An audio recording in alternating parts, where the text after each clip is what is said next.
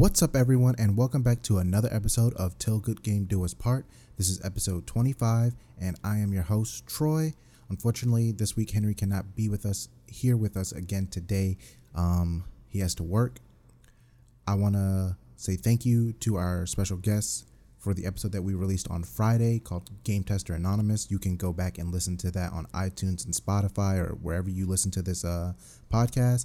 I hope you guys enjoyed it, and I hope that it gave you some insight onto what it's like to be a game tester, and that next time you're speaking to someone within that respective field, you kind of know where they're coming from or try to at least have some type of knowledge that yeah it's an amazing job you know like any other job it can be amazing and it has its off days sometimes it's off months especially within the game industry and things like crunch.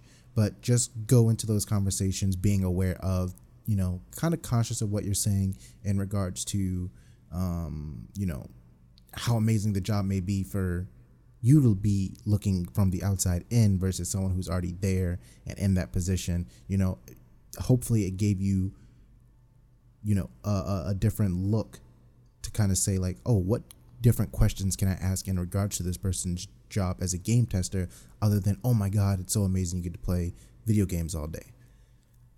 So again if you haven't uh, listened to the episode go back episode 24 game tester anonymous and check it out. Our previous episode before that you know just just go to the, the archive and listen to the the previous episodes. So there's a lot to discuss this week. Well yeah a lot.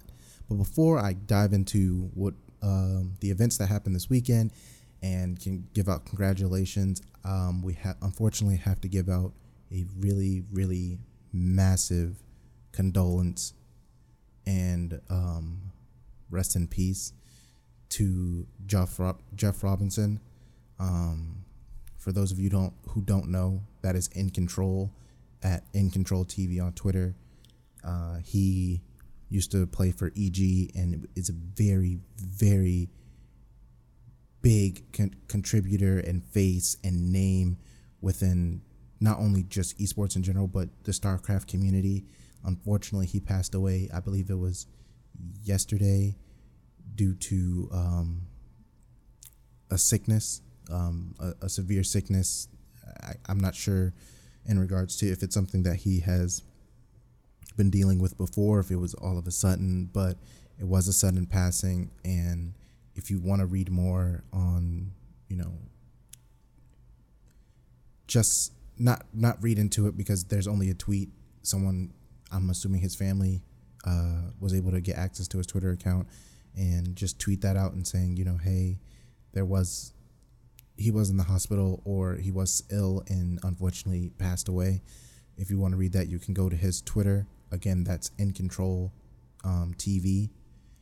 But I just want to give a massive condolence to his uh, family and friends. I did not know him very well. I did get to shoot a, a few images down at uh, DreamHack Austin when they had uh, StarCraft 2 there.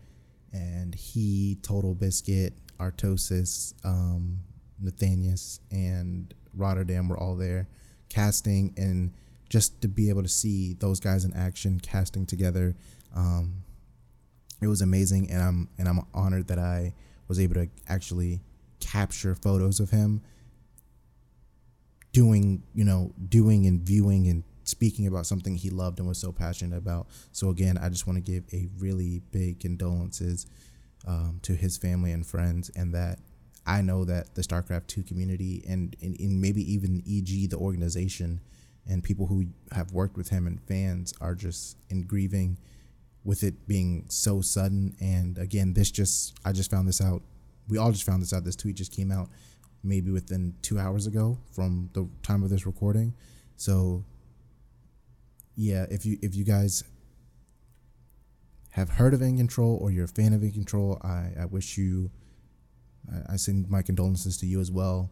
Um, if you never got a chance to meet him, um, it's very unfortunate that you know the opportunity has been taken away from you.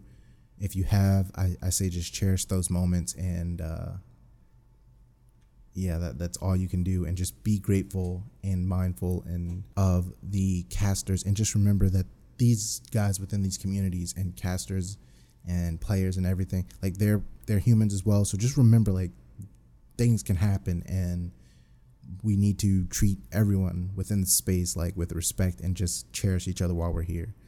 That's what I have to say on that. Again, condolences to his friends and family. Now, on a less somber note, let's get in. I just want to congratulate some of the um, some of the orgs that won their respective events today, or yeah, for Championship Sunday. So first we have E United, I think it was. Yeah, so it was E United. Um, congratulations to them for being the grand finals of the Call of Duty uh, World League down in Miami this past weekend. They faced off against, uh, I believe it was Gen G. I do know that they had to replay one of the match during the um, one of the one of the matches during the finals due to Clayster's uh, game actually crashing, which is very interesting, especially because I believe they're playing on PS4, and I have never seen that before. Um, I know, and I'm not, you know, being someone who works in the industry, yes, I know it's very much possible, but it's very interesting to see a game crash at LAN. Um, especially on a on a console. But yeah, they replayed that, and even with that happening, E United was able to come out on top and win the entire event. So if I'm not mistaken, I believe they claimed themselves a a position within the Call of Duty World Championship. I'm not too familiar with like COD. Like I watch it, but I don't keep up with like the structure of the league.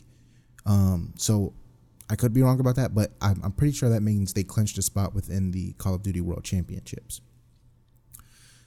And other um, news of a, a, a, org winning, I want to give a congratulations to Team Liquid, who has won their sixth international tournament, and they, you know, walked away as champions for IEM Chicago this weekend, uh, beating ENCE. ENCE, I love, I love them as an organization because they are I won't say they're underrated, but they always seem like they could be like the dark horse or like kind of like an underdog. I really enjoy watching that org play, whether it be CS:GO, PUBG. Like those, that org is just. I feel like they have some very strong players um, underneath that flag. But again, congratulations to Team Liquid for winning. Team Liquid has been super, super dominant. You know, winning the Grand Slam recently, watching them um, down at DreamHack uh, Dallas and and winning. Like, dude, I know that like NA fanboys must be losing their minds right now with the fact like how dominant Team Liquid has been. Like when this run ends, dude, people will be upset, but like as as NA, like you guys should just be super proud and like I know it'll come back to the, you know, NA trash, EU, blah blah blah. But like NA has finally stepped up and shown like they can compete and like not only can they compete but they like they can be dominant and be like considered the best and, this run of csgo uh, of team liquid csgo like dude these dudes are hustling and busting their ass so again congratulations to them we also have to give a huge congratulations to uh, FaZe Clan for winning the GLL Grand Slam. Oh man, like I have to give a huge round of applause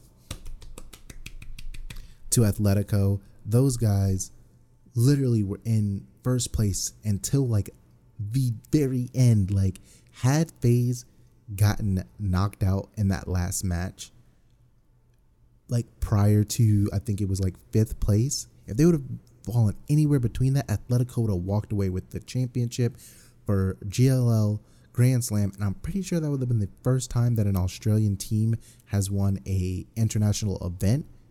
And if not, that would have been the first time that an Australian team won an international event under like this new PUBG league structure. And I was actually really like on the edge of my seat waiting because I'm like, dude, if FaZe dropped the ball on this, like either way, it's an amazing outcome. Like either FaZe is gonna knock them out by like I think it was like six points, seven points maybe. But like at, at one point in the game, like FaZe was tied with Athletico. And it was like, okay, dude, if FaZe gets dropped like right now, Athletico Athletico can win. And then FaZe like not only gets top two, but then they clutch it because it was freaking three v one against uh Team Liquid's Yempty, and it was like okay, like we know that we know that Yempty can like pull out insane three v ones because he did it against uh uh, Bitloft and earlier in the tournament where he he jumped off a balcony, landed, and Bitloft was in the garage, and it unfortunately one of the players from Bitloft downed their own teammate, but Yempty was able to wipe them. But when it comes to FaZe Clan, like these guys, like ninety percent of the time are gonna hit their shots, and Fuzzface and Mexi together, like those dudes are just dominant no matter who their other, you know, their their two other players are. But FaZe ended up winning that. And I think the like NA the next NA like team placed in like fifth or sixth, and I believe that was Space Station Gaming. I'm still happy that the NA teams were able to go and play because I feel like them getting another chance to play against um, different regions will only help them learn and hopefully like teach them to like scrim differently and like they can adapt to like the way that those guys are playing because they don't get to play against them so often and they get, they're used to just playing you know NPL and EU is used to playing PEL but I feel like the Europeans have a better time transitioning um and outplaying like NPL teams just because of I don't know. They, to me they just have a better sense of adaptability than um, North American players, and I hope that this tournament, like the NPL teams, are able to like use this and like review vods and whatnot, and then like hopefully within phase three of the NPL, like either apply some of these or know how to adapt to those situations better. But that was, you know, me just giving out the quick, you know, congratulations and update on some of the events that I watch, which is Call of Duty League, CSGO, and PUBG. Moving on from that, speak while we're still on the topic of FaZe, right? The Blast Pro series tweeted out a, a clip of the FaZe CS uh, FaZe Clan CS:GO's coach while he, you know, their in-game mics. They they tweeted out a, a, a video of their strat while the coach was talking this got a lot of backlash, and rightfully so because like Blast, what were you thinking? You're gonna take a clip of a coach talking to his team, like I believe it was a timeout if I'm not mistaken either, while he's literally talking about like what they should do next round, and you guys say, hey, you know, it would be a really good idea to post this online for everyone else to see. Why would you do that? You're literally compromising their chances of having a successful tournament, especially if they win and are able to continue on. People will know, like, okay, like when they do these certain things in game, we know that their strat is coming. Blast. Get it together. I know a lot of people have been getting on like this this like series and tournament organizer for a bit now, especially like with the whole thing of like refund like they sold tickets for $25 and then like canceled like the not canceled the event but like canceled the sales and like refunded everyone and then redid everything and was like oh yeah actually the tickets are like 99 bucks. Like blast i don't know what's going on with you as a tournament organizer but it needs to get straightened out and hopefully like with the way that things are going this year with Blast and CS:GO, I hope that a lot of orgs will pull out of their their tournaments if it continues to be like major issues like of this magnitude, especially like leaking strats and messing with like viewership numbers in regards to like refunding tickets. Like I really hope that orgs pull out of their tournament and like just don't support it. Like I don't care what the sponsorship is or like even if orgs are like, no, we need to play in this because it's blah blah blah, excellent is good for that. I hope like the players will like have some type of stance like, no, like there's too much stuff that happens with Blast. Like like let's just avoid that craziness.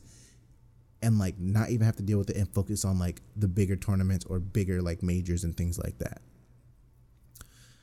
Moving on from FaZe Clan to CSGO, 100 Thieves, they have completed their Series B funding where they raised, I don't like using the word raise when it comes to like these fundings because like you didn't raise the money, you were given the money, but they were given $35 million.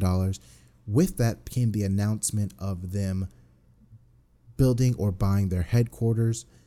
I'm 100% sure that's going to be lo- uh, located out in LA.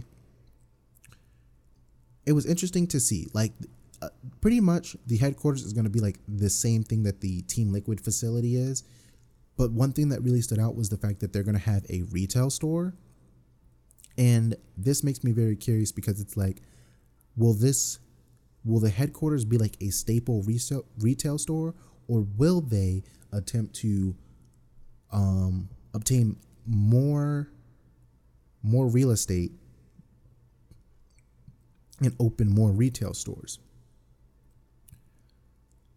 Now, I think that it's something that they're probably going to look into, and if they do, it'll probably remain very, very LA based, and it will probably only be like two stores, kind of like Supreme. Like you'll only be able to find like a very limited few, and I think they'll all be in LA.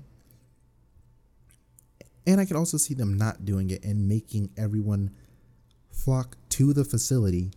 And again, like the facility will have like the training, the the the, the training rooms and all this other stuff. So it's like you're making a hub for the fans of like uh, a uh, hundred thieves. Yeah, like it'll also be a workspace. So like you have to you know balance the two, but it'll be a chance for fans to come out, but not only buy the gear, but you know get able be able to get autographs and pictures with players, you know, while they're training and practicing and just hanging out. Like, I think that a 100 Thieves is trying to create an all around esports experience with like their headquarters, which will be very interesting to see.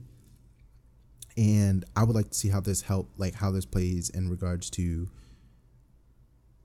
each of their teams from different, you know, each of their respective games, like hanging out and communicating and just seeing like how that has an effect on the org as a whole, I think it would be positive. Um, because that way they don't feel the players don't feel like oh I can only talk to you know the CS:GO guys or I can only talk to uh, um, you know like the COD guys like they are able to have co- communication because I've heard a lot of the times before that and or you know guys would live in the house and like be on playing different games like different teams um, and they just wouldn't they wouldn't talk. Like they do like oh yeah we don't really talk to them or communicate with them blah blah blah and it's like weird because like some of you guys live in the same house you know you're in the same team like i get it if you're in a different country a different state but it's like if you play for the same org i feel like you guys should have some type of connection with the players that are currently on the org and like it just makes for a better environment and so you don't feel so constrained to just like who your teammates are while I'm on the topic of uh, 100 Thieves, because they have their League of Legends team and that team will be practicing at the headquarters, the LCS has given Echo Fox seven days of compliance to remove the shareholder um, Amit Raizada. Now, this was announced, I believe, last Monday. So, tomorrow will be the last day before we find out what happens with Echo Fox. Tomorrow, either Amit Raizada will be removed from Echo Fox or Echo Fox will be removed from the LCS. One of the two outcomes. Now, reading this brought up a very interesting topic for me. Why did Immortals not attempt to buy Echo Fox or their LCS slot when Echo Fox has been trying to sell themselves in regards to like this whole issue and scandal? Instead, Immortals went and bought the parent company Optic, Infinite Esports and Entertainment. Now, one thing, one reason, the one of the main reason I can see that they didn't, I would think that they didn't buy um, Echo Fox's position within the LCS is because they might have already been in talks with buying the parent company of Optic, right? My thing is is you Immortals only wanted that slot in the LCS. That's like that's all they care. Everyone who knows like why Immortals was buying them, it was for the LCS spot. It wasn't because they wanted certain players. Like it had nothing to do with that. Because if you think about it, they have to sell the, the Houston Outlaws Overwatch team. They already dropped the Gears team. Optic didn't have a Halo team. If anything, they didn't even need to buy them for the Call of Duty spot because they were already given an opportunity to be one of the first people to buy into the Call of Duty League unless buying them to obtain the LCL spot on top of getting a COD team without having to go and search and sign for players. That I can see. But I still feel like at the end of the day, the only thing Immortals Gaming Club cared about was getting the LCS spot back, right? So again, I pose the question why did Immortals not buy Echo Fox? I feel like it would have been a lot easier. It would have made a lot more sense. They would have been seen as someone who is respectively doing the right thing and saying, hey, this org or the the shareholder with this org has come out and done something wrong. And like it would people would have looked at immortals like okay they're here to right the wrong right? You missed out on an opportunity because again of course people are excited to see immortals come back to the lcs but no one wanted to see optic be like dismembered and obliterated with the way that it has. On top of that with immortals buying out optic the um co-owner Ryan Musselman, Ryan J. Musselman, he has left. So post Immortals buyout, Ryan Musselman has left. This was announced um, yesterday on Saturday. So not only did the co-founder of Optic step away after they got bought out due to, you know, the owners of that parent company wanting to sell. But now Optic is almost damn near non-existent. Yeah, they're gonna they're gonna keep the name for the Call of Duty sake because like that's probably where most of Optic's fans are. So it's like you know you can't remove that name. Like you're gonna you're literally destroying a piece of COD history, and that's what Immortals has said. But it's like the dudes that are playing on Optic now are already like, you know, that optic is not our optic. So what happens? Like, is optic only going to exist in the realm of Call of Duty, and that'll be, you know, that'll be it. It'll just be Immortals optic because you don't want to get rid of the optic name because of its history and the the um, fan base that you bring to it. Even though people will probably not love this team because of you know the the dealings that happened with it. So I just again I pose that question of why didn't they buy the LCS spot from Echo Fox because I feel like it would have just made a lot more sense and it probably would have been easier. That I don't know. That I feel like that's something business side, but I feel like that would have been a lot easier and just a better look for Immortals than to instead of destroy an entire like legacy esports team, you come in and be the savior of another esports team who's not being looked at in the best light right now. And you step in and say, hey, we're willing to buy their spot so that this shareholder can no longer be a part of this org. And potentially, potentially, if you would have bought out Echo Fox's LCS spot, he would have the shareholder would have probably left because he would have been like, well, now that's the only place that we have a team. I'm no longer making money from that team. So fine, yeah, I'll step away from the org. And then who knows, come back next season and buy your back yourself back in. But I think Immortals dropped the ball with not buying Echo Fox's LCS spot or buying out uh, Echo Fox. And now we have to deal with the downfall and destruction of what once was, you know, the legacy of Optic Gaming. While I'm, I'm talking about League, we have to be very grateful for the safety of Team Liquid's Impact and Insanity. Um, for you, for the for those of you who don't know, Impact is Team Liquid's top laner, and Insanity is one of their players from the Academy team. They were in a Uber and got into a car accident. Thankfully, both of them are all right. Um, they did have pictures posted on Twitter saying, "Hey, we're okay," but they both had on neck braces. So hopefully that does not affect their play, and I hope to see these players return um, to their teams healthy and ready to play. You know, speedy recovery, but we have to be grateful for that.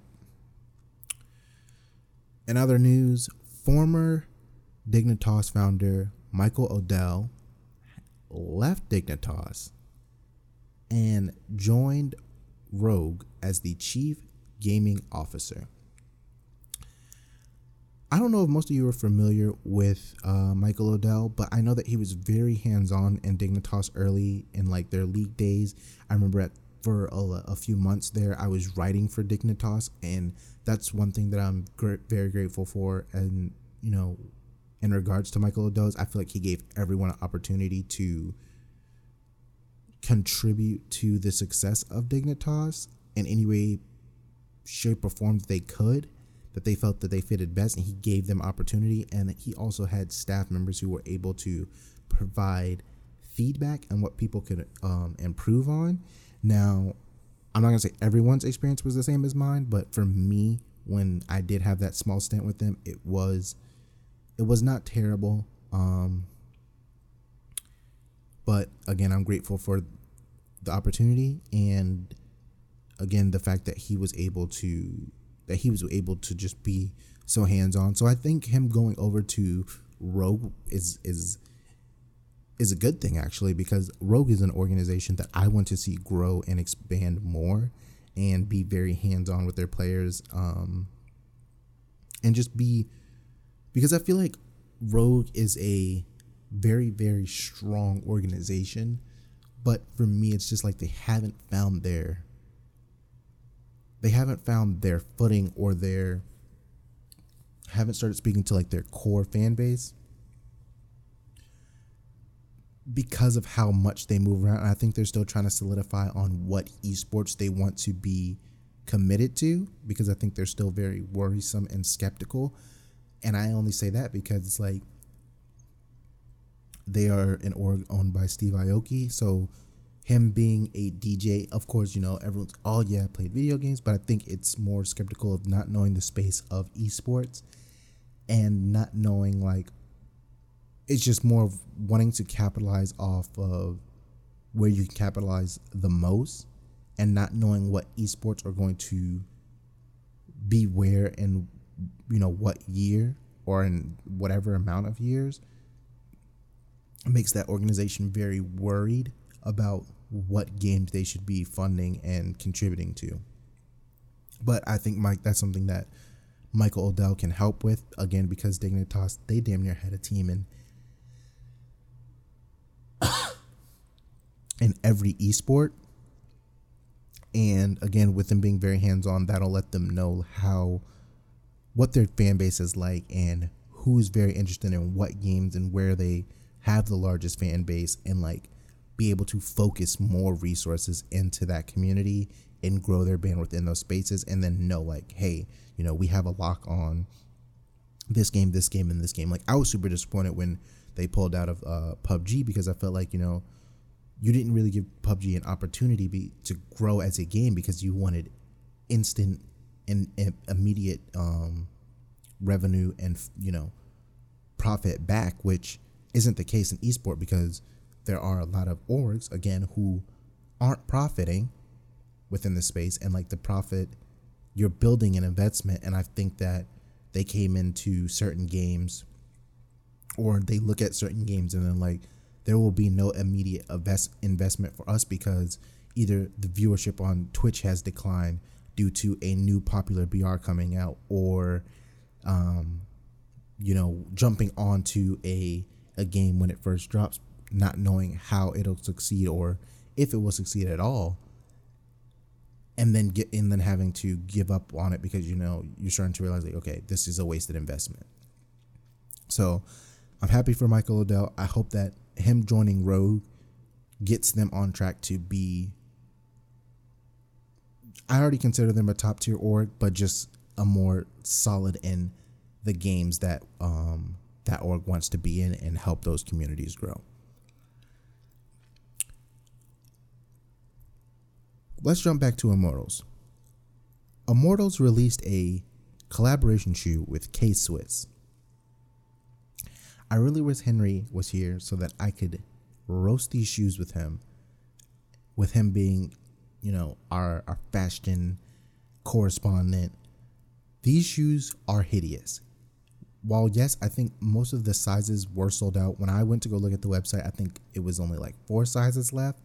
These shoes are $120 and they're considered an esports performance shoe because they're easy to slip off and they're breathable and they have like I think like a removable sock for like when it's cold you can put in and then like you can take it out when it's when it's um when it's cooler or when it's too hot and then like you know it, it makes it a breathable shoe.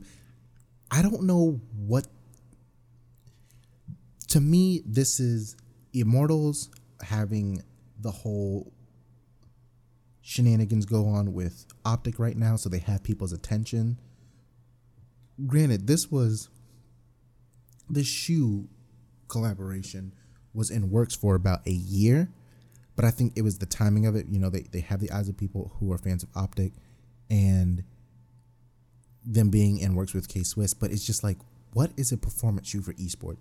How do you have a shoe that's supposed to enhance your performance when you are not moving your feet for most esports? Like the only esport that I could see people actually moving their feet for is um like any type of competitive simulation racing game like Forza or anything that you might actually be using a full on rig and you have to actually use a gas pedal or brake pedal and like shifter.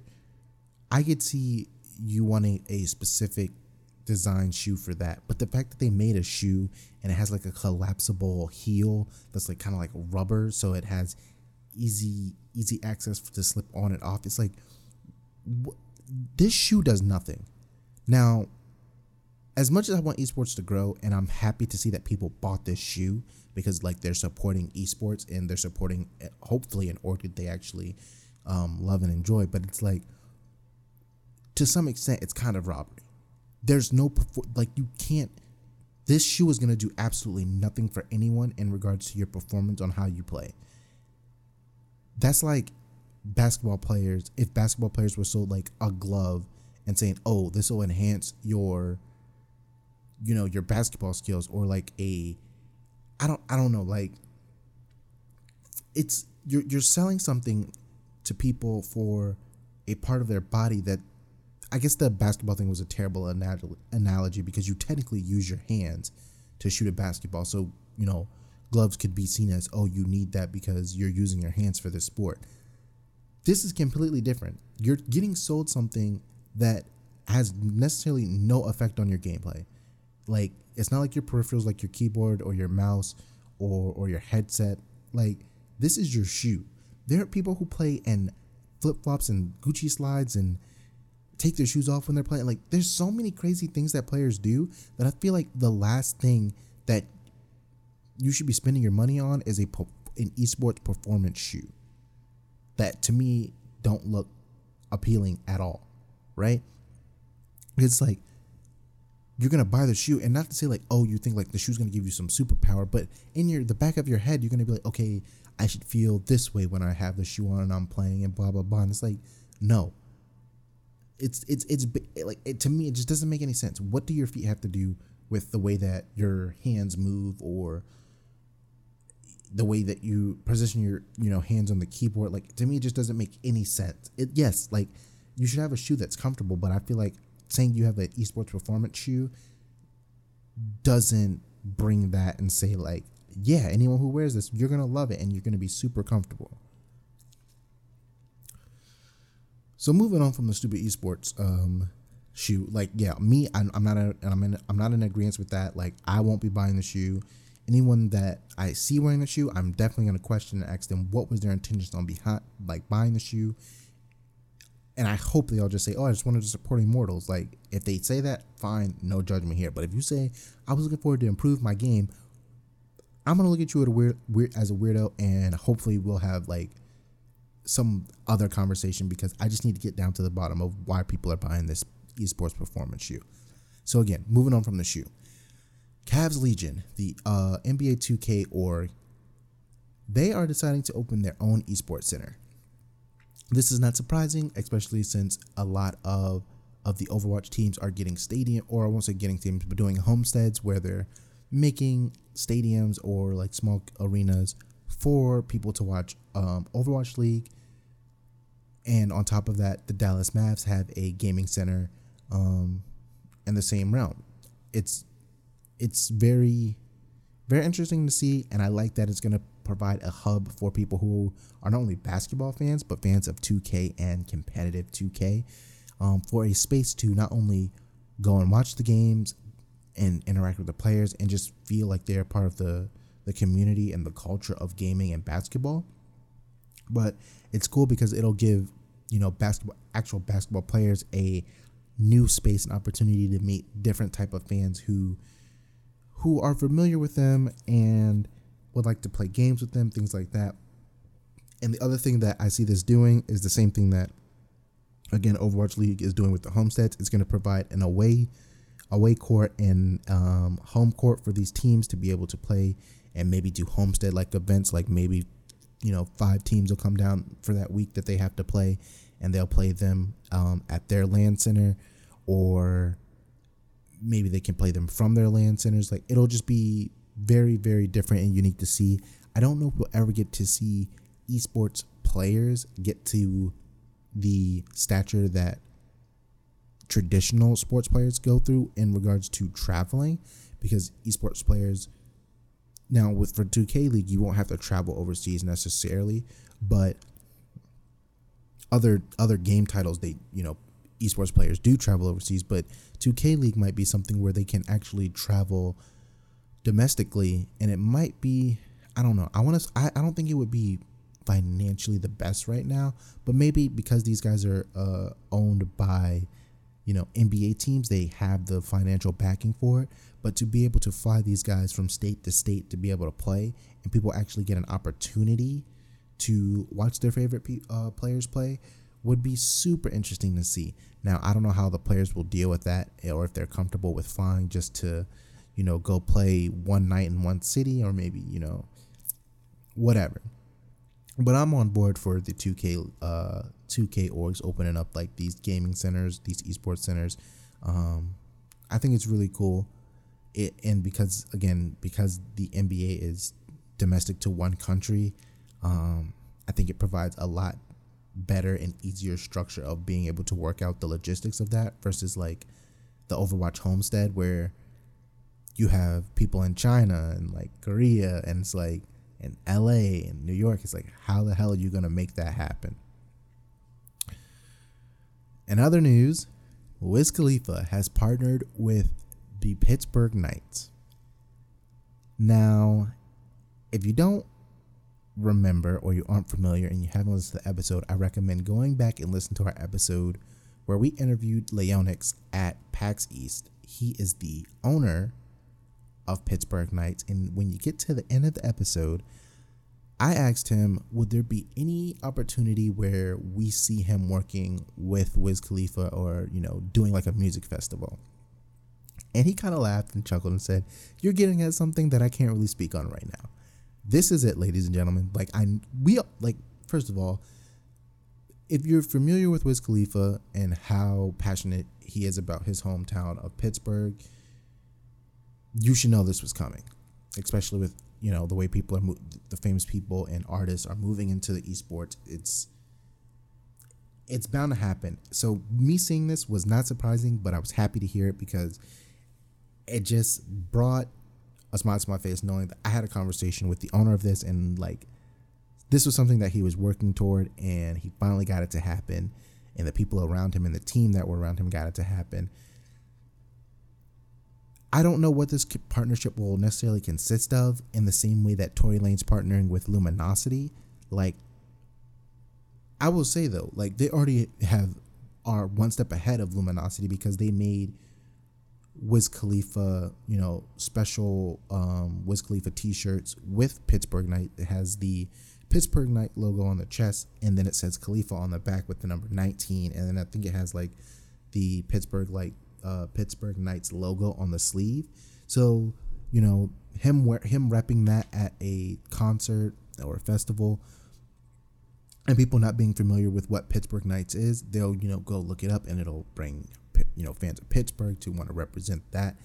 Uh, esports org, especially since they know like it's their city, their that that that org is representing their city um, I think it'll bring new fans in and people who see it would be like, oh, like you know, go to a Wiz Khalifa's concert and you see that shirt and you're like, that's sick.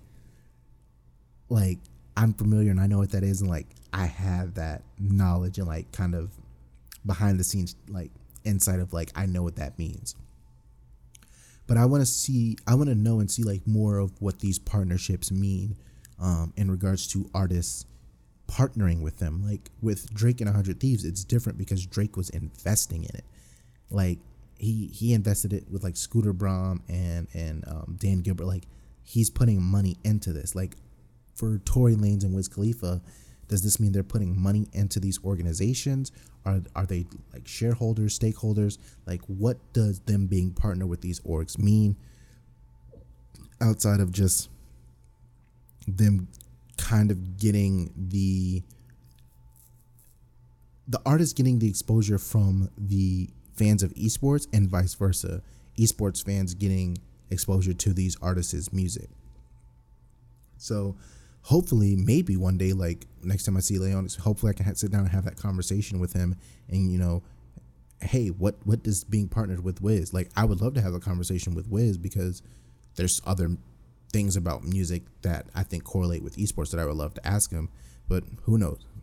Maybe in the future we can get that interview. I, I I'm not gonna get my hopes up, but I just want to know what does an artist partnership consist of more with esports, um, because I don't think anything has come of the Tory Lanez and Luminosity uh, gaming signing since he wore the hoodie at a concert. Like that was all I've seen from that. Like, what else is Tory Lanez contributing to Luminosity, and what else is Luminosity contributing to Tory Lanez.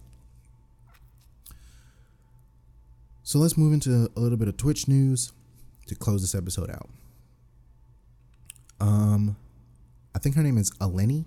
Uh, no, no, I don't know how to pronounce it. Alinti or Aleni. The chick that threw her cat above her head and that gave her cat vodka kisses. She's being investigated by Animal Protection Services she got tweeted out by PETA, like or Twitch tweeted out. Uh, PETA tweeted out to Twitch support and said, "Hey, ban this chick." I'm not gonna dive too deep in this because I feel like everyone is on the same page in this. Like, and and the the crazier thing is that some women came out and said, "Hey, this is a double double standard because if a, a a male Twitch streamer did this, he would have been banned immediately. But the fact that she's female and she's attractive and she gets all these all these viewers and she brings all this traffic to the website. That's probably why she hasn't gotten banned. And Twitch is known for that. Twitch is very smart. They're a very large company and they're owned by Amazon. They know that there are certain streamers they can get away with not banning who have a large audience because if we ban them, it's not going to be like Dr. Dr. Disrespect. So, for example, them not banning her immediately and knowing that people are having this conversation of, hey, she did this, she did this, that's going to drive Twitch doesn't care if it's toxic or not. It's driving traffic to their website because people are going to go to her stream. Her stream is on their website. That's going to drive up the traffic, the number of their traffic, right? Versus like whereas Doctor Disrespect, if he gets banned, like which he did at E3, when he comes back, his number and the amount of traffic is going to skyrocket Twitch traffic again because people are going to actively make an effort and they're going to keep coming back and checking for Doctor Disrespect's return, and that's and you know it's gonna be a, uh, be a massive event, so they're gonna aim to do that. So they know like, oh, he did this. Okay, let's ban him. When he comes back, more viewers, right? With her, it might not be the thing. Might not be the same thing. She might get banned and they lose viewers. Because if she returns, people aren't going to flock to her for her to return. They might flock to harass her, yes, but the number of people who are going to flock to her and they that watch her on a regular basis might not come back to watch her or the people who just like went for a few days or whatever blah blah blah like they're gonna kind of forget. Like i don't think she's gonna have the same effect that dr disrespect or shroud or ninja would have if they got banned. Like if she gets banned like it's not it's not good for twitch and it's not bad for twitch and it's probably more bad for her than anything else because she's going to lose some fans but twitch doesn't gain from it.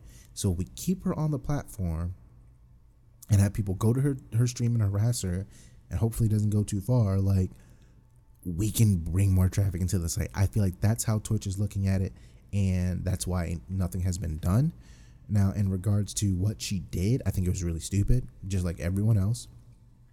Um the vodka thing i know someone said she was drunk or potentially drunk. I don't think that's really an excuse because regardless of if you were drunk or not you shouldn't be putting alcohol in your cat's mouth and the only thing that I can give for that is yes, it was still a stupid thing, but the fact that it already occurred a year ago, and I feel like I think it was already brought up that she, you know, was ridiculed and crucified for it. Like, not to say we should forgive her for it, but you know, and not to say we should forget, but we shouldn't.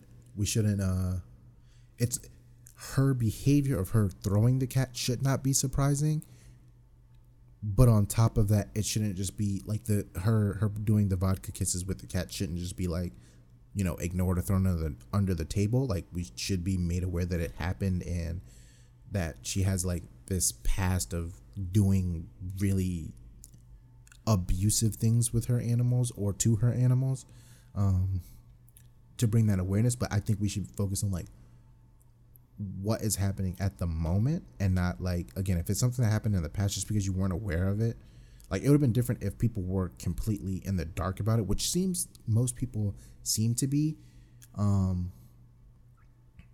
because they weren't aware that it happened before and it's the fact that like now the art the whole thing of her throwing her cat on top of that previous thing that people weren't aware of now people are looking at it as one major big incident versus looking at each incident as their own thing, right?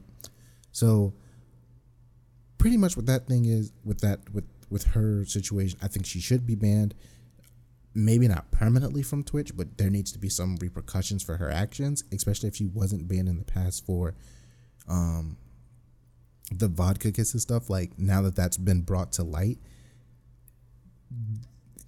it should be not again. It shouldn't be taken together. Like they shouldn't be bunched together and be like, okay, well, you've done this, this, and this together. Like now we're banning you. It should be like, okay, this happened. We gave you a chance. We didn't ban you, but now you've continued this behavior. Now we have to ban you. That's where I stand on that. Anywho, I'm gonna close this episode out. Hopefully, Henry can be with us next week when I when we record, and we can get some good conversations in. With that being said, I want to thank you all for listening. I love and appreciate you. And until good game do us part, I'll talk to you on the next episode.